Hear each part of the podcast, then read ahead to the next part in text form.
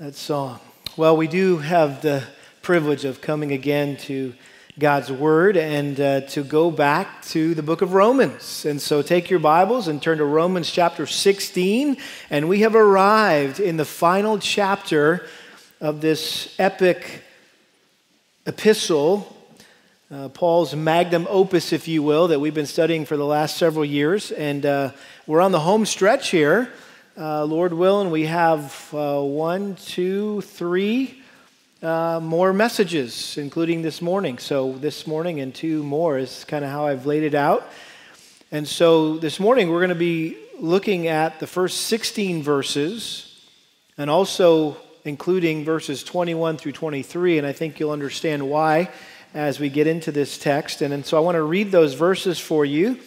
And uh, if you're familiar with this portion of Romans, um, there is a long list of names here. And so as I read it, please grant me grace because many of these names sounds like you're reading the cast of the Lord of the Rings or something. And uh, the names might not be the easiest ones to pronounce, but I'll give it my best shot. Romans 16, verse 1. I commend to you our sister Phoebe, who is a servant of the church which is in, at Cenchrea that you receive her in the Lord in a manner worthy of the saints, and that you help her in whatever matter she may have need of you, for she herself has also been a helper of many and of myself as well. Greet Prisca and Aquila, my fellow workers in Christ Jesus, who for my life risked their own necks, to whom not only do I give thanks, but also all the churches of the Gentiles. Also greet the church that is in their house. Greet Epaenetus, my beloved, who was the first convert to Christ from Asia. Greet Mary, who has worked hard for you. Greet Andronicus and Junius, my kinsmen, and my fellow prisoners who are outstanding among the apostles, who also were in Christ before me. Greet Ampliatus, my beloved in the Lord. Greet Urbanus, our fellow worker in Christ, and Stachys, my beloved. Greet Apelles, the approved in Christ. Greet those who are of the household of Aristobulus. Greet Herodion, my kinsman. Greet those of the household of Narcissus who are in the Lord. Greet Tryphena and Tryphosa, workers in the Lord. Greet Persis, the beloved, who has worked hard in the Lord. Greet Rufus, a choice man in the Lord, also his mother and mine. Greet Asyncritus, Phlegon, Hermes, Patrobas, Hermas, and brethren with them. Greet Philologus and Julia Nereus and his sister and Olympas and all the saints who are with them greet one another with a holy kiss. All the churches of Christ greet you. And then jump down to verse 21. Timothy, my fellow worker, greets you, and so do Lucius and Jason and, Jason and Sopater, my kinsmen. I, Tertius, who wrote this letter, greet you in the Lord. Gaius, host to me and to the whole church, greets you. Erastus, the city treasurer, greets you. And Quartus, the brother. Father, thank you for the confidence that we have whenever we come to your word that uh, no word in the Bible was wasted.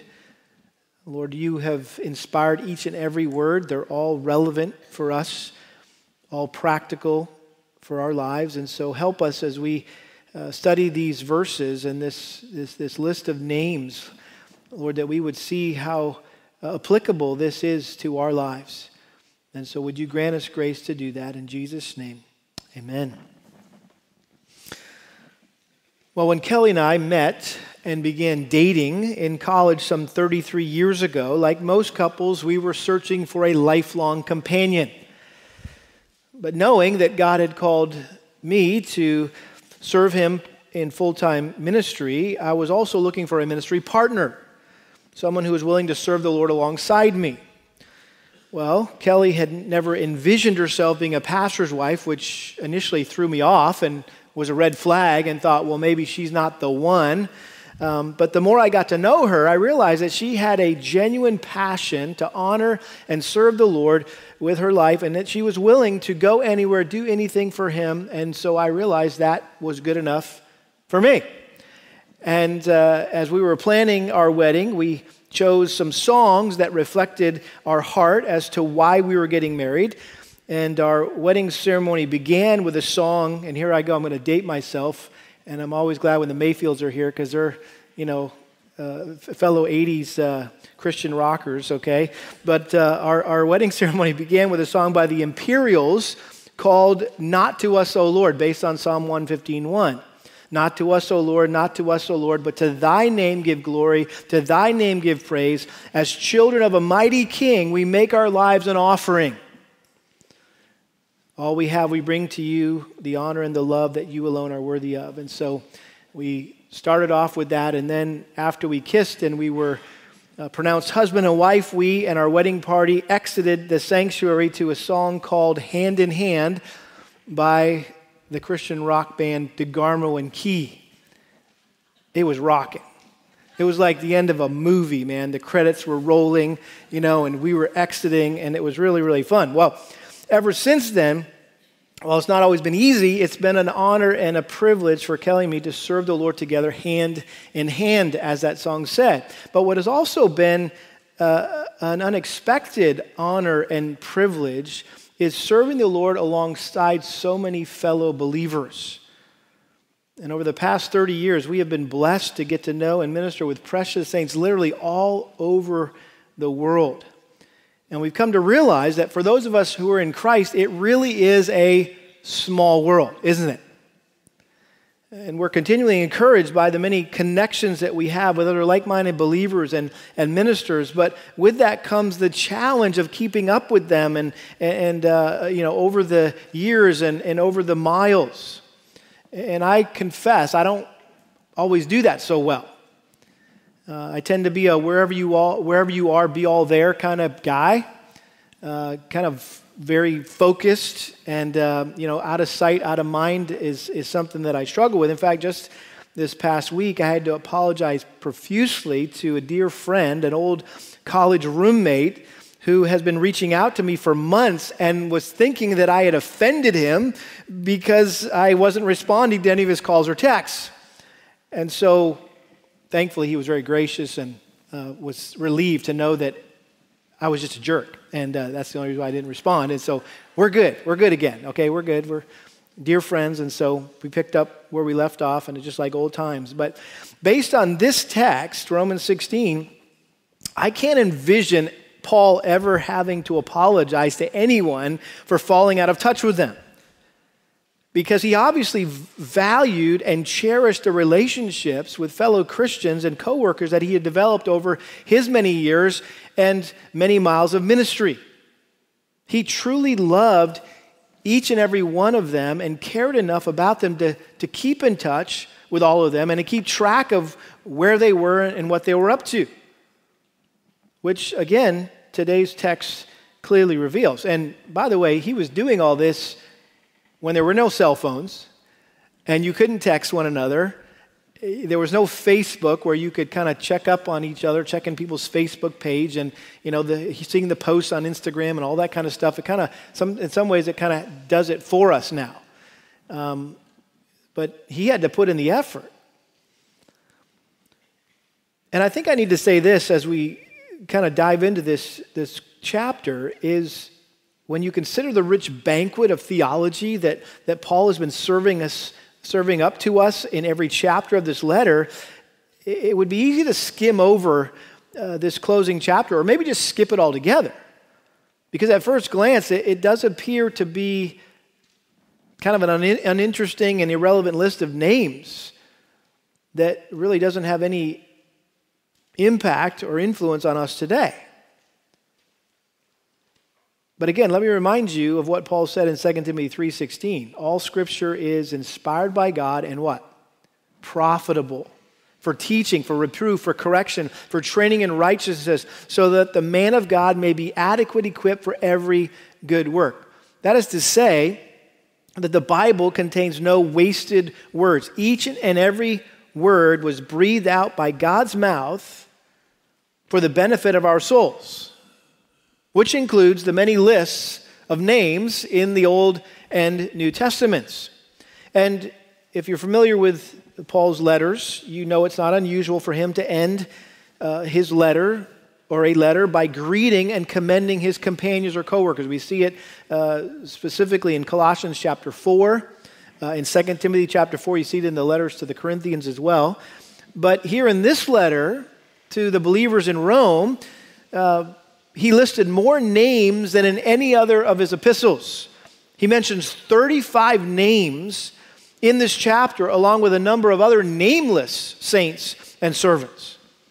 And in verses 1 through 16, Paul addressed those he was writing to in Rome. And in verses 21 through 23, he included those who were with him in Corinth when he was writing this letter. And again, this was customary in Paul's day to close a letter with personal greetings to or from family members or friends or coworkers. I mean, we often end letters or emails even today uh, like that. Uh, P.S., right? Say hi to so and so, or hey, so and so says hi. That's kind of what we do. And, and in, in, Paul's case here, he did more than just pass on some incidental personal greetings. This was an opportunity for him to express his genuine affection and appreciation for his companions and coworkers, and also provide them some recognition or commendation for their contribution to his life and ministry. Paul knew that he could not have done all that he did without the help and support of a loyal faithful, sacrificial, hardworking group of fellow Christians and co laborers. And really, except for that one time when he was dropped off in Athens and told to stay out of trouble, just to lie low, there was nobody there. He was on his own, but he, everywhere else, he was always traveling and ministering with other people uh, who he considered partners and colleagues and, and associates. And I think what makes this list remarkable is that he had never visited Rome before. He hadn't planted any of the house churches here. And so the question is well, how did he know so many people in uh, the, the city of, of Rome? Well, Rome was the capital city, of course. Uh, and, and it, so it, was, it really acted like a magnet, right, where, uh, that drew people from all over the empire. And on top of that, during his three missionary journeys, Paul had traveled extensively to many of the, the major population centers in the Roman Empire, uh, like places like Jerusalem, Antioch, Athens, Corinth, Ephesus, Philippi, uh, which brought him in contact with, with a good majority of, of, of the people. And so by the time he wrote this letter, there were many in Rome who he had crossed paths with on one of his many journeys. And I think by mentioning these companions, these coworkers by name, Paul was hoping to establish a rapport with those he didn't know yet and make them aware that many of the believers there already knew him and trusted him. If you remember uh, from the previous chapter, we said that, that what appears to be a theological dissertation is actually a missionary support letter. Paul was simply wanting to secure their help and support in, in getting the gospel to Spain.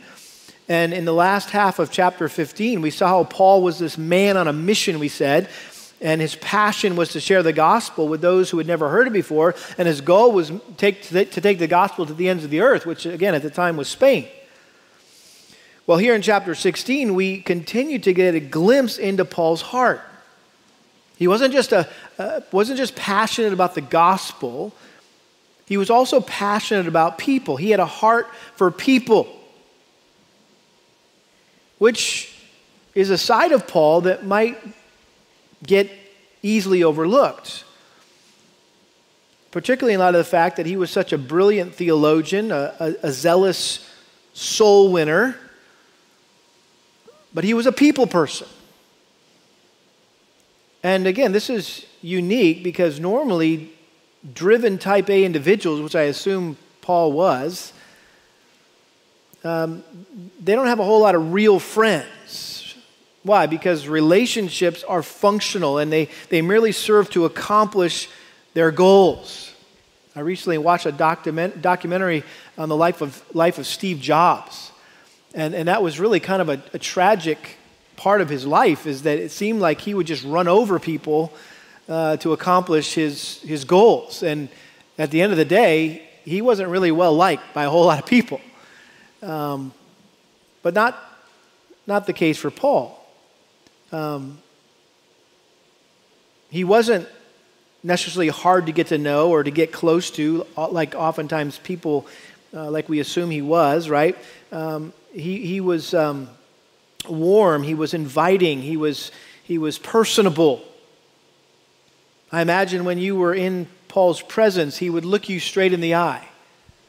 He would listen attentively to what you had to say. He might even kind of put his hand on your arm or on your shoulder. He might, in fact, give you a, give you a hug. And, and in fact, if, if what he said is true here, he would probably would have laid one on you, would have kissed you at some point in the conversation. We know that Paul was into relationship, if you will, uh, coveted friendship, valued friendship. 1 Thessalonians chapter 2, verse 7. But we prove to be gentle among you as a nursing mother tenderly cares for her own children, having so fond an affection for you that we were well pleased to impart to you not only the gospel of God, but also our own lives because you'd become very dear to us. In other words, Paul didn't want to just be the talking head behind the pulpit and kind of keep a safe distance between him and the, the people that he was ministering to. No, he wanted to get involved in their lives. And so he didn't just impart the gospel, he imparted his own life. Why? Because he had great affection. They were very dear to him. And so I think it's safe to say, with the obvious exception of Jesus, based on this list and the other list of names that Paul included in his letters, Paul showed more interest in people and more care and concern for people than anyone else in the Bible. And this seemingly extraneous list of names is, is very instructive in regards to the importance of Christian companionship. In other words, it is crucial for every Christian to develop and maintain close, loving, mutually edifying friendships with fellow believers and those that we serve alongside in ministry. And this chapter is actually a continuation of Paul's theology, in which he models a theology of Christian friendship. And I'll just say as we as we, we start here this morning that, that as I've studied this passage, I have been personally inspired and convicted by Paul's example to place a higher priority on how I relate to the people I live with and the people I serve with and do a better job of loving them and appreciating them and affirming them. And, and through this series of, of greetings and salutations, we again are, are, should be instructed and inspired to get close and to stay close to fellow members of the body of Christ. In other words, the bottom line is to love each other well. Paul had already challenged us to do that. If you remember in chapter 12, he said, Let love be without hypocrisy, be devoted to one another in brotherly love. Now he's modeling that for us in this final chapter. And he, he addresses people here as servants, as workers, as converts, as kinsmen, as prisoners, as beloved, as approved, as choice, as brethren, as mothers, as sister, as brother, as saints, slaves, households, and churches. And I thought originally maybe to characterize or or, or categorize uh, these names in some kind of fashion like that under their titles. But uh, I think a simpler way, a less confusing way to do that is just simply to say we are going to look, first of all, the salutations to believers in Rome. That's verses 1 through 16, and then salutations from believers in Corinth in verses 21 through 24. So let's look first of all at the salutations that Paul gives to believers in Rome. Verse 1, he says, I commend to you our sister Phoebe who was a servant of the church, which is in, or excuse me, which is at Cenchrea. So he begins here by commending to the churches in Rome a faithful woman whose name, by the way, meant bright and radiant. I mean, you can just imagine what kind of personality this Phoebe must have had, but she was from a like minded church in Cenchrea, which was a seaport about eight miles southeast of Corinth, where Paul uh, wrote this letter, also where uh, Paul was writing his letter in Corinth, so it was close by. Um, another interesting fun fact, it's where Paul got his haircut. before sailing to Ephesus. Apparently, there was a sports clips there or something. I don't know. Um, in Acts 18 18, kind of an odd little note that Luke includes there that uh, he got his hair cut before he hopped on the ship and headed out of Cenchrea. Now, most Bible scholars believe that Phoebe was the one who had been trusted with the distinguished honor of serving as Paul's emissary and delivering his magnum opus to the churches in Rome. And by the way, don't forget, this was in the day before photocopies. There was only one letter to the Romans, it was on a scroll. And Paul gave that to Phoebe and said, Okay, girl, I'm counting on you to get this to Rome. What an awesome responsibility. And I think that's why he devoted part of this final chapter to commend her to the churches in Rome. Now, letters of commendation were common uh, in the ancient world. We see Paul mentioning uh, this in Acts 18 27, 2 Corinthians 3 1, uh, these letters of commendation, which were very helpful for the church who was wel- welcoming a new person uh, to have some kind of background. Uh, from somebody that knew, uh, previously knew the, the individual who was visiting. And it was also helpful for the visitor to have some sort of introduction. And again, it would just facilitate them making a quicker connection uh, with one another. Uh, you know, uh, for those of you that come from a, a Baptist background, uh, you're familiar with that phrase, transferring your letter, right? Um, some of you are like, what does that mean? Uh, I've actually had people come uh, to our Life at Lakeside class with their membership application and their letter. And they hand it to me, and I know exactly what it is. They don't need to explain it. This is a letter from their old church, typically from their pastor or an elder or their, whoever was shepherding them, their small group leader. And it's just a letter of commendation that says, Hey, I just want you to know that so and so has been a faithful member uh, of our church for this many years, and they've been a blessing to me and our entire body, and this is what they're good at. And, and uh, uh, I know they'll be a blessing to you, and we hand them off to you now, uh, and we'll be praying as you shepherd their soul. Um, I love that. It's very biblical.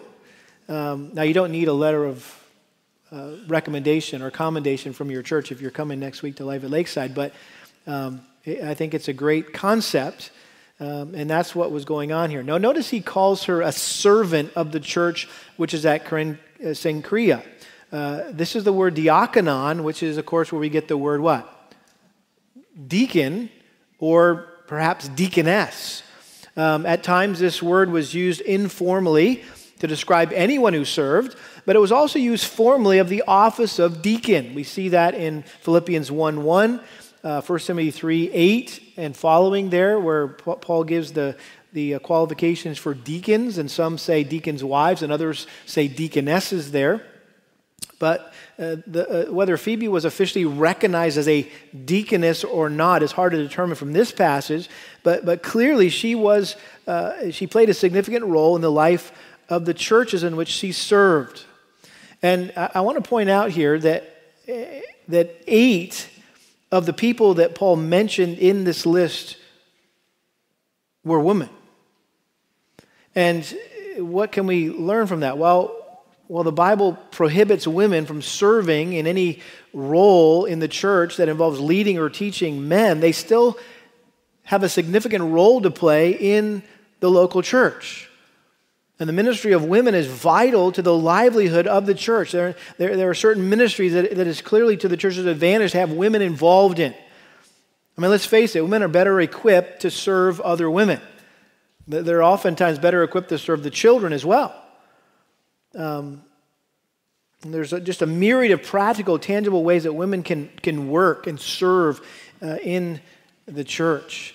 We're going to see that as we go through this list.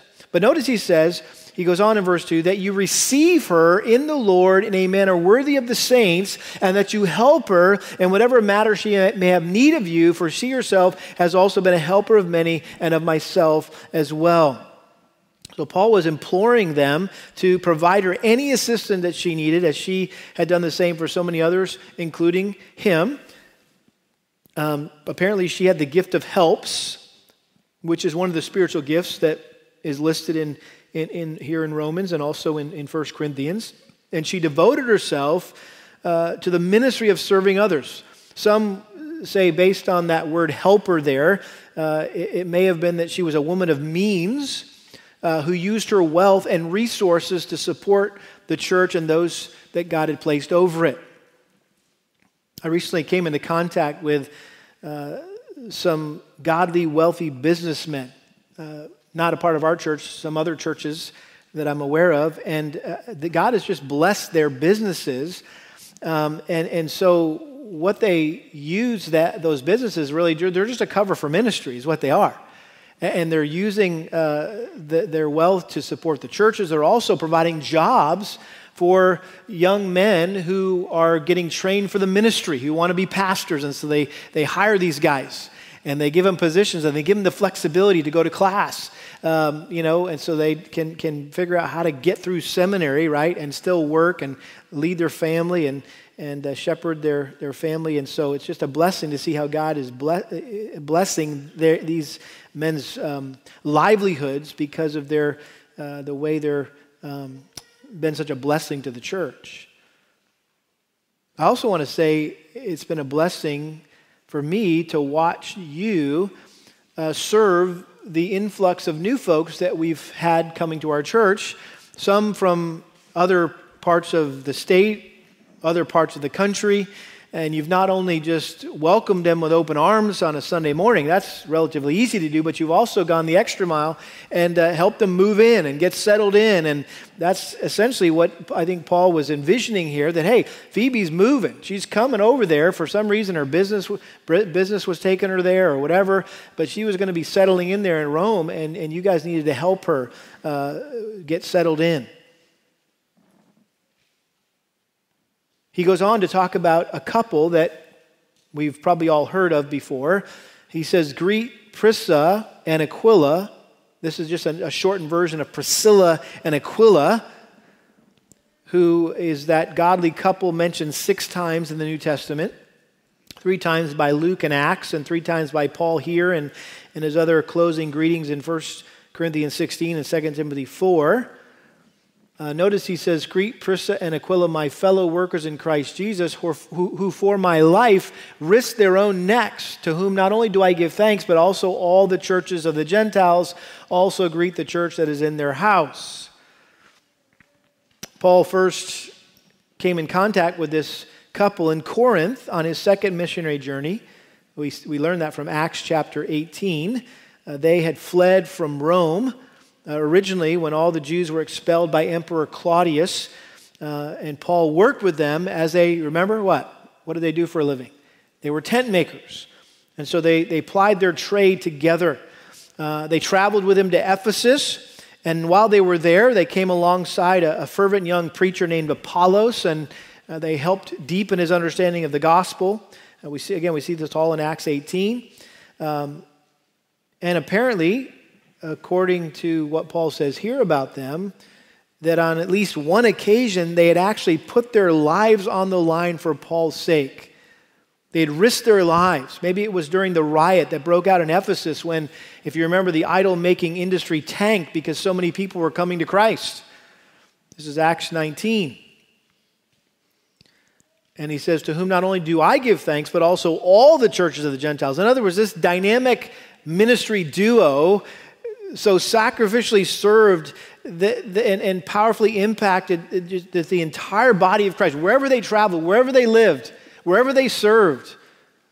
Everyone knew Aquila and Priscilla because of their faithful, hardworking service. He says, also greet the church that is in their house. So after Claudius died, they returned to Rome, and at the time they were hosting a church in their home which was their practice wherever they had gone. It seems that uh, they had a church in their home when they were living in Corinth. They had a church in their home uh, when they were in Ephesus. We see that in 1 Corinthians 16 19. And then he goes on to greet Epaenetus, my beloved, who was the first convert to Christ from Asia. His name means praiseworthy. Um, and being the fact that this was the first person Paul led to Christ in Asia Minor, naturally he had a special place uh, in Paul's heart. He goes on and says, To greet Mary, who has worked hard for you. Literally, she exhausted herself doing the work of the ministry in the churches of Rome. Again, here's another woman playing a key role in Paul's life and ministry, just like women did in the life of Jesus and in his ministry. Notice in verse 7 greet Andronicus and Junias, my kinsmen and my fellow prisoners who were outstanding among the apostles, who also were in Christ before me. Now, this may have been another husband and wife team. Junias, some believe, is a, is a woman's name here. They were fellow Jews. That's what Paul meant by they were his kinsmen, probably not blood relatives, but they were fellow Jews who had been converted to Christ before him uh, and their ministry had either gained the respect and appreciation of the early apostles or they were considered apostles in the broader sense of the word, like Barnabas, for example, was considered an apostle, even though he wasn't one of the 12 apostles, right? Big A apostle. Uh, sometimes uh, the believers were referred to as apostles or sent ones. Um, apparently, they were also cellmates with Paul during one of the many times he was arrested for preaching the gospel. 2 Corinthians 11 23 says that he was imprisoned many times. Um, and so they were apparently with him at one point. Notice verse 8 Greet Ampliatus, my beloved in the Lord. Uh, this was a common name for a slave. In fact, in the Roman catacombs, there's an elaborate tomb with this name on it. And because free men had more than one name, the fact that this tomb only has one name seems to indicate that this slave was uh, an important person in the church. And again, it provides some insight here that, that in the Roman church there was no distinction based on whether you were a slave or a free man. Didn't matter in Christ. He goes on, greet Urbanus, our fellow worker in Christ, and Stachys, my beloved. Again, we know nothing about these men, other than what Paul said to us here, the word Stachys or the name Stachys literally means ear of corn. So who knows? This could have been in the redneck, redneck Roman, right? You know, the, the country boy that ended up in the big city. We're not sure. Uh, greet Apelles, the approved in Christ. Apparently, this man had come through some great trial or test and passed with flying colors, which proved his faith in Christ was the real deal. And then he says this he says, Greet those who are of the household of Aristobulus. Literally, greet those who belong to the household of Aristobulus. Now, this is probably the grandson of Herod the Great. And since Paul didn't greet him personally, he was likely not a believer or maybe he had already passed away but apparently some of his family members and or slaves had come to know christ and the fact that the very next name he mentions, Herodion, greet Herodion, my kinsman, um, connects these two guys and, and, and, and, makes this likely. He was probably a slave as well. He could have even been the head slave uh, of, uh, of this household. Again, he says there in um, verse 11 greet those of the household of Narcissus who are in the Lord. Uh, Narcissus was a according to historians, a wealthy freedman who had risen to prominence under, under Claudius Caesar, the one who had ejected the Jews from, uh, from Rome. Uh, but he had been eventually put to death by Nero when he took over, when he took the throne. Uh, evidently, there were some members of his household who had come to faith in Christ. And if you remember in Philippians chapter 4, verse 22, in Paul's final greetings there, he said, All the saints greet you, especially those of Caesar's household.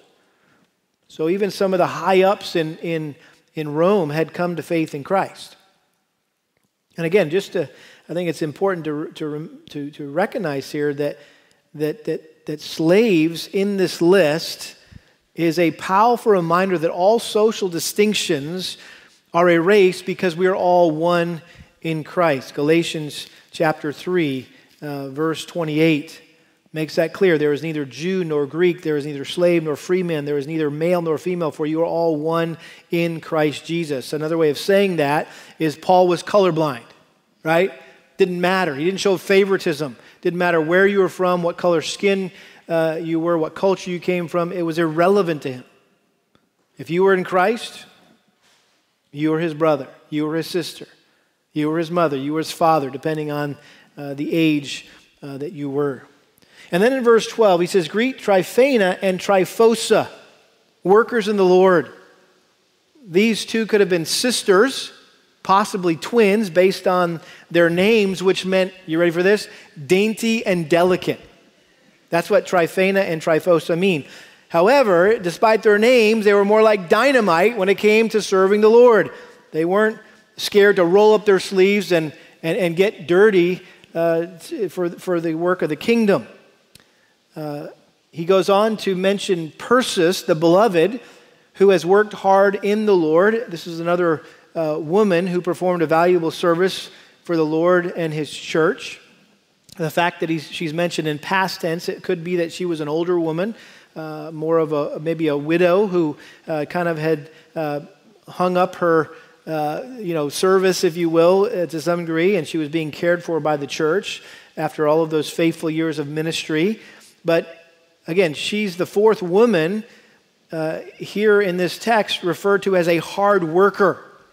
You have a wife who is a hard worker, a single woman who is a hard worker. You have two sisters, and now you've got this older, perhaps widow.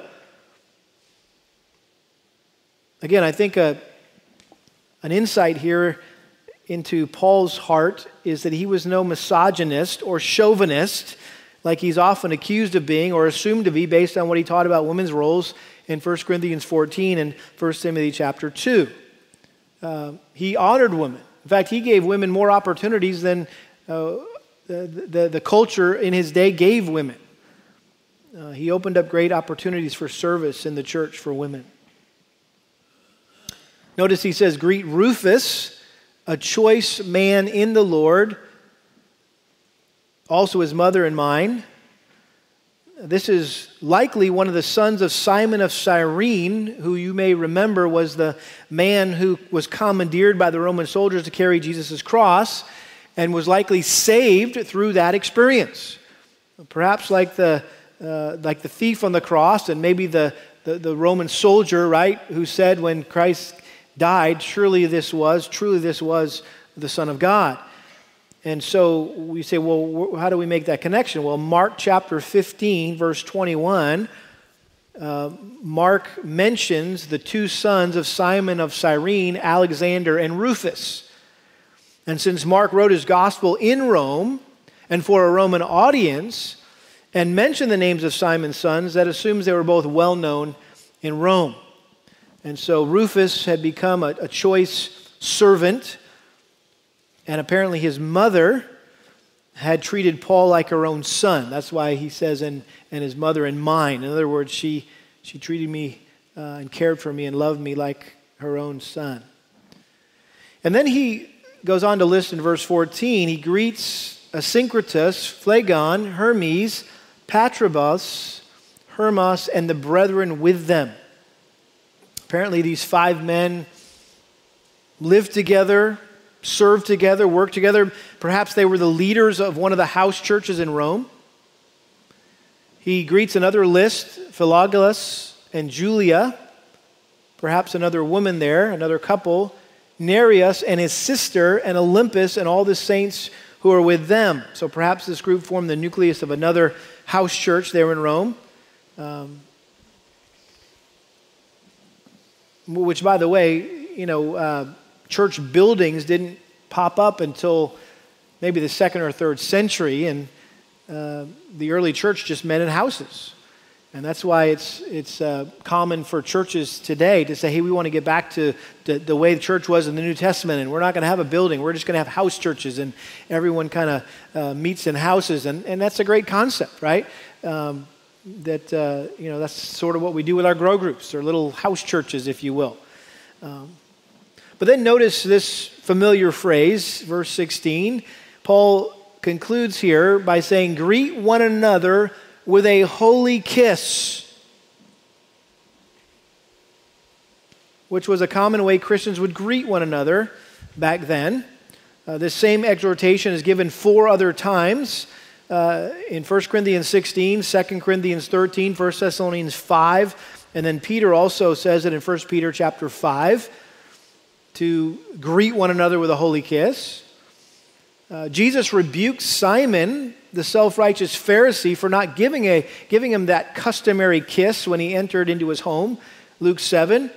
Uh, you may remember when Paul said farewell to the Ephesian believer, or excuse me, the Ephesian elders in Acts chapter 20, there was lots of hugging and lots of kissing. And these were men.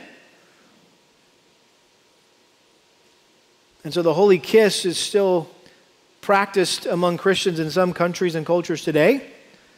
Uh, I have not had the experience that Chris Steyer has to go to Russia and to have a Russian man plant one straight on your lips. And uh, that's one reason why I've avoided Russia on mission trips. I've just gone to India, South Africa, Africa. They're not you're not kissing people on the lips. At least the men aren't anyway, kissing you on the lips. But they do that in Russia. And again, it's a term of endearment. It, it's precious um, to those believers, and it's a way that they express their, their love. It's a visible, tangible expression of, of, of care and concern and, and, and affection. And uh, thankfully, in our culture, it's been replaced with things like a handshake or, or a hug, right? It's always a, a, blessing for me to come up and hug on you guys on, on, on, on Sundays when I see you. And again, it's just, uh, it, it, kind of replaces the holy kiss, um, especially in COVID times, right? But then notice he says, All the churches of Christ greet you. So, churches all over Achaia, Macedonia, Asia Minor joined in sending their greetings. So, this was Paul right, writing from Corinth, and uh, which was in Achaia and uh, Greater Macedonia and Asia Minor. So uh, all the churches, that's what he's referring to, all the churches uh, greet you. And uh, the group of men that he goes on to mention in verses 21 through 23, uh, these are men who had been appointed by all these churches to accompany Paul to deliver the offering to the saints in Jerusalem uh, they had all assembled there in Corinth. And, and, and Luke tells us that the group included delegates from Berea and Thessalonica and Derbe and Asia. This is Acts chapter 20. And so they were standing apparently by his side when he was concluding this letter to the believers in Rome. And so, like I said, if you're standing around and you're talking to somebody on the phone or you're texting them, you're like, hey, tell them I said hi right? I mean, this is kind of what you do. And so they were probably saying, hey, Paul, tell him I said hi. And uh, send my greetings. And so we see here in these verses, 21 through 23, salutations from believers in Corinth. And so who are, who are these men that were gathered? Well, there's Timothy, my fellow worker greets you. So Timothy was Paul's son in the faith, his, his kindred spirit. He was his most trusted partner. He had no one more loyal more like him than Timothy. Um, in fact, he wrote two letters to his son in the faith, uh, his young protege, passing the baton to him, if you will, the mantle of ministry to, to Timothy. And he says, and so does Lucas or Lucius. Some say this is another name for Luke, who was Paul's personal physician who traveled with him wherever he went. The only problem with that is Luke was a Gentile, and so these men are called kinsmen. Again, meaning that they were his fellow Jews. We know um, Luke was a Gentile. In fact, the only Gentile that wrote any portion of, of Scripture, by the way, um, at least the New Testament. Um, he may have been one of the prophets and teachers in Antioch. I think that's a better pick on who this Lucius is. In fact, there's a man named Lucius in Acts chapter 13, 1 through 3, who commissioned and sent out Paul and Barnabas. He was part of the church in Antioch, the leadership of the church in Antioch. Uh, Jason might have been the one who hosted Paul in his home during his time in Thessalonica. If you remember, the Jews got all up in arms when Paul arrived in Thessalonica and started preaching, and they couldn't find Paul, and so they went to the house where he was staying, and Jason was there, and they grabbed Jason and they drug him out, and were going to rough him up and said, Where are these men that have turned the world upside down? That's probably the Jason here that he's referring to. And then there's last guy, Sosipater, um, was a convert from Berea who accompanied Paul on part of his third missionary journey. We find his name uh, mentioned also in Acts chapter 20, verse 4. And then there's this guy named Tertius, who he said, I write, who write this letter, greet you in the Lord. So this was Paul's amanuensis, the guy who he dictated this letter to. Paul didn't write this by himself, he dictated it. He was, Tertius was his secretary. Uh, again, this was common for Paul. Uh, you, you pick up that from reading some of his other letters that, hey, he kind of grabbed the pen at the end of the process and said, I'm signing this in my, uh, with my pen, my own pen, uh, my own hand, and that's why it's so big and so illegible because some said he had some problem with his eyesight and he couldn't see real well. Um, but, Paul would always put his uh, stamp of approval, if you will, on his letters. So Tertius took the liberty to insert a personal greeting of his own here. And then you have this uh, guy named Gaius, host to me and to the whole church greets you. There, and, and this is one of four men named Gaius in the New Testament. I think that since Paul was writing this letter from Corinth, this was likely the Gaius mentioned in 1 Corinthians chapter 1 verse 14 who Paul baptized after he was converted to Christ. His full name was Gaius Titius Justus. And ironically, he had a home next to the synagogue, which became the host home of the church in Corinth. So that's this Gaius guy. And then finally, well, I shouldn't say finally, then there's Erastus, the city treasurer. So this is the man who held the purse strings of Corinth. So he, Paul had uh, one of these government officials had come to Christ um, had responded to the gospel, was part of the church there. Um, Erastus was a common name back then, so um, not sure exactly who this was. It may have been the same Erastus mentioned in 2 Timothy 4.20. Um, he obviously held a prominent position in the city. He may have also been eventually placed in charge of the public work since the name Erastus is still clearly legible in, in, in a first century Latin inscription uh, on a marble pavement there in the ruins uh, of Corinth. You can go there and see it to this day. And then Quartus, the brother, possibly Erastus' literal blood brother, or simply here's another spiritual brother in the Lord. This is one of Paul's little brothers in the Lord. We're not sure exactly. But again, these guys were perhaps standing around Paul as he finalized this letter, and they wanted to send their greeting uh, to the believers in Rome. Again, what are we to take away from this roll call of faithful companions and co workers of the Apostle Paul? Uh, obviously, there was a, a connection between all of them and not just a, a, a, casual connection, there was a close connection. There was a, a genuine, sincere love for one another. And so, what are some implications? Let me just give you some, some share some thoughts that I've had as I've uh, studied this passage. Some implications, practical implications for our lives based on this text. Number one, the gospel is all about people. You think about where this comes at the end of this, this explanation, the greatest explanation of the gospel of Jesus Christ found anywhere, not just in the Bible, but in literature, world literature, comes this list of names. And I think it's just a very helpful reminder that the gospel ultimately is all about people. People spread the gospel, people respond to the gospel. The gospel is not just something theological, it's deeply personal. And so make sure that when you share the gospel, remember you're talking to a person. It's not that you just have this, this truth that you want to dump on them. And so you just kind of back up your dump truck and go, okay, there you go. I did my job. See you later.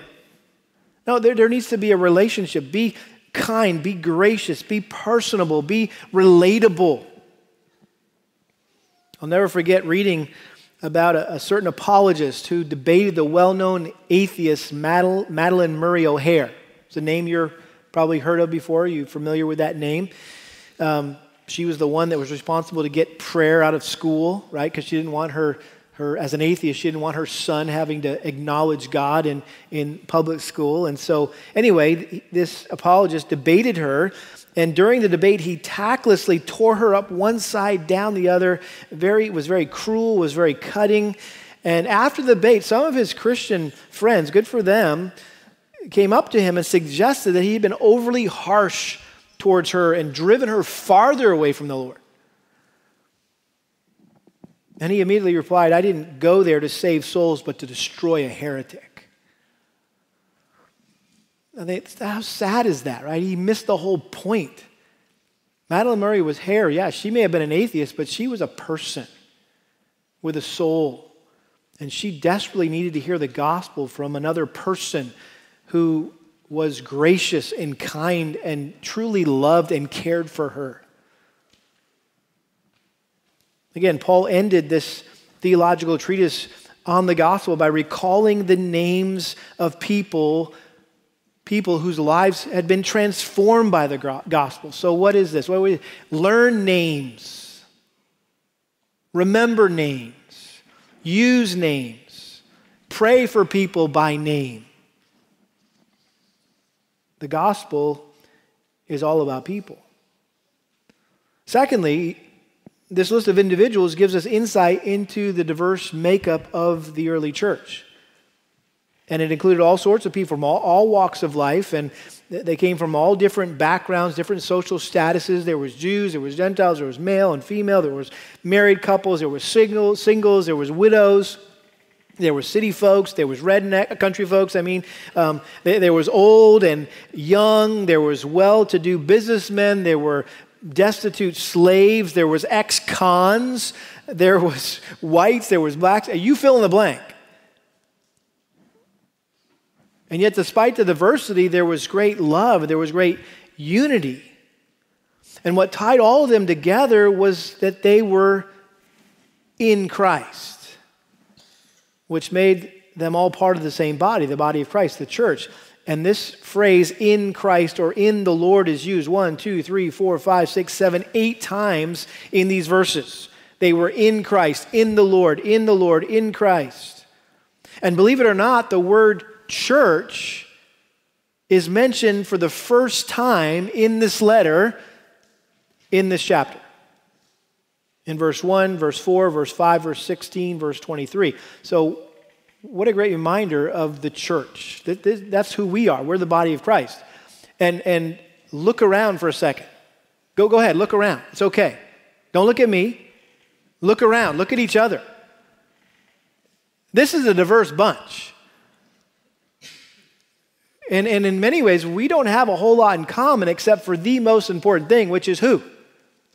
Jesus Christ. We are in Christ. And that's what makes all the other things about us irrelevant. What color we are, what country we're from, what, what, what, subdivision we live in, what kind of car we drive, how much money we make, how, who, if we went to college or not, you know, your, your zip code. Again, none of this stuff matters because we're in Christ. And so we should enjoy this loving unity. Number three, Another implication is Christianity is a team sport. Christianity is a team sport. In other words, the success of the church is not based on one celebrity pastor or superstar missionary. It takes everyone, including the less prominent and less talented players. You know, think about, think about some of the, the, the, the most successful sports teams. It's not because of you know their A players, if you will, they're the, the, the, franchise players that are getting paid the big bucks, right? It's those guys that can come off the bench and fill in at strategic times and they do their job, right? And, and those superstars need those people that can come in and give them, help them catch their breath a little bit, and, right? And do their job and, and, and hang tough uh, in their role. And as we look at this list, I mean, for the most part, we've never heard of any of these people, which means there were a whole lot of ordinary people who contributed to the spread of the gospel and the building of the church in the first century. And, and, and the names of these normal, everyday believers who humbly and faithfully serve the Lord are memorialized here in this chapter with a little brief epitaph, a little word or phrase that summed up their life and ministry. I thought it would be good to ask ourselves. I know I've asked myself this question. If Paul were to mention me in a letter, what would he say about me? What would he say about you? What would, what would come to mind when he was writing your name? Hey, I, I want to greet so and so. What would be the first thing that came into Paul's mind when he thought about you? How would he eulogize you? Or maybe another way to think about it is what, what is one word or phrase that you would want to be, you would want to have on your gravestone. I don't know if you're morbid like Kelly and me, but sometimes we get a kick out of going finding an old graveyard and going in there and checking out all the old Puritans, you know, looking for Jonathan Edwards and his wife. And it's fascinating to see some of the ways that these people are described. Sometimes just one word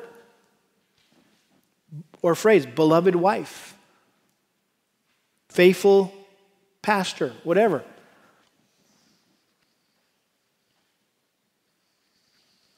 The truth of the matter is, none of us will ever be recorded in Scripture because Scripture's done, by the way, right?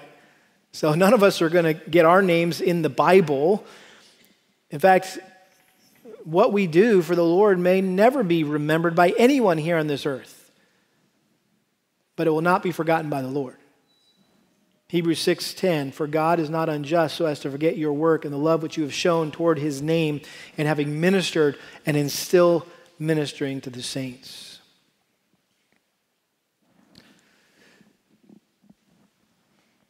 Another thought four, number 4, one of the best ways to make friends and build strong bonds is by getting plugged in and serving together. I read somewhere that uh, story about a, a family that came to a church and they asked somebody that was there, a member of the church, say, Hey, is this a friendly church? And they responded, Well, what was the church like that you just came from? Uh, it really wasn't that friendly. And the guy said, Well, you're probably going to find that we're the same way. His point was, it's not so much the church that makes the difference, it's, it's you, right? In order to have a friend, you need to what? Be a friend. And if you feel like our church is cold and unwelcoming, well, then get involved. Get involved in a grow group. That, that's where a lot of the relationships are, are developed and, and formed is, is in those small groups that meet every week or every other week. It's not going to happen in this big group on a Sunday morning. We're just kind of running and ships passing in the night here.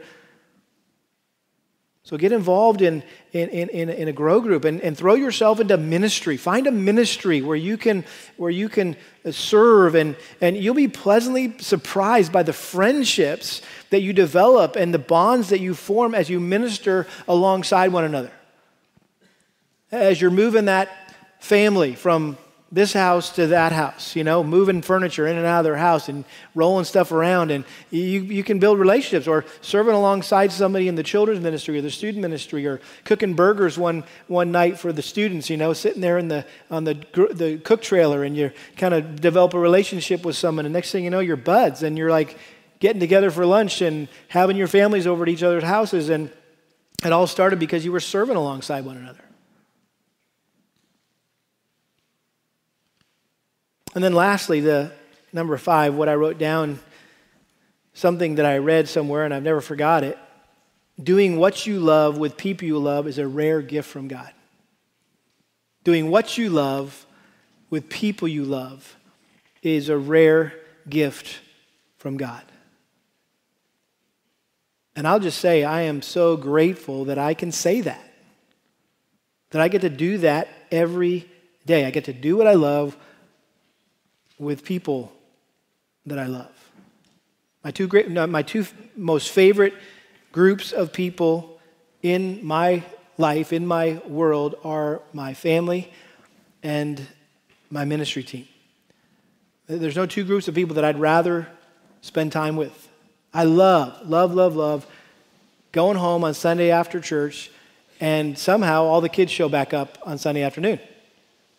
And the house is full again. It's like, hey, we still have three kids, and they came home on Sunday afternoon, and it's just so fun. And we're not doing anything special. We're just kind of standing around the kitchen and, you know, making some panini or something, and you know, or or uh, you know, some grilled cheese, or who knows what. We're just standing around cooking hot dogs and eating chips, and maybe the football game's on, and and we're not doing anything special, but we're just hanging together, and it just feels good. It just feels right.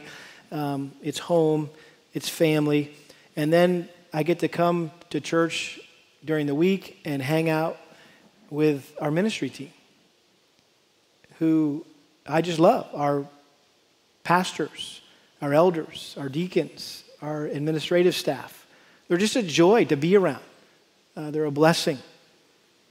And so um, that's a gift from the Lord. I think that I could think I could speak for our leadership team that you have a leadership team here at the church that really gets to do what we love with people that we love. And oh, by the way, we love you too. And uh, this is just a blessing. And hopefully you can say the same thing. And uh, may God grant us grace that we could enjoy the depth of fellowship and experience the, the partnership that we see expressed and modeled in this chapter. Amen? Let's pray. Father, thank you so much for Paul's example here that has been so convicting for me personally uh, to see how much he loved people, and that um, even though he was a task oriented kind of guy like I tend to be, uh, he never ran over people or just passed by people without taking the time to, to, to reach out to them and speak to them and cultivate relationship with them and recognize them and, and affirm them and express appreciation to them. And I pray that all of us would learn to be that kind of person, that we would just be always trying to outdo one another and how we love and care for one another. Lord, help us to love one another well.